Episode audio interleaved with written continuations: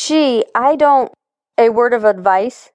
It's not a good form to turn down the boss on your first day. I bit my lip this time.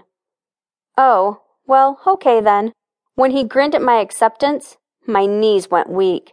His carefully combed hair was now in rakishly messy curls, and his blue eyes gleamed with a wicked light. As we left the small space, he rested his large palm against my lower back, and I think my tummy actually trembled at the heat of his touch. His driver took us to a small Italian bistro with white linen tablecloths and candlelight. I thought it was an odd place to take an intern on her first day. He draped his suit jacket on the back of his chair and loosened the tie at his neck, unbuttoning the first button. I tried not to stare at the dark curls peeking out at me, but when the wine was poured and the gleam in his eyes brightened, I knew I was in trouble. When he stretched back his chair, I could see the flat pecs under his shirt, and I watched his biceps strain at the soft cotton of his sleeves. So, tell me about yourself. N- not much to tell, really.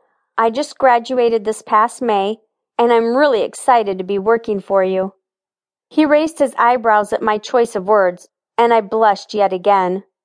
I was beginning to worry it was a permanent state around him. Well, I do hope you make it to our little party on Friday. We're celebrating a huge advertising win, so I thought we could have a little fun.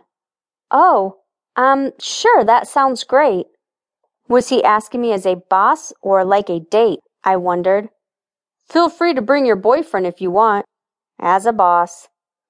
Oh, well, um, maybe. Single gal? I looked down at the table and fiddled with the tablecloth. Ah, I understand.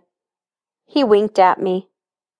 My heart fluttered and I downed the rest of my wine. The rest of the evening went smoothly. Well, smoothly for him and awkwardly stupid for me. But this is just what seemed to happen to me around him.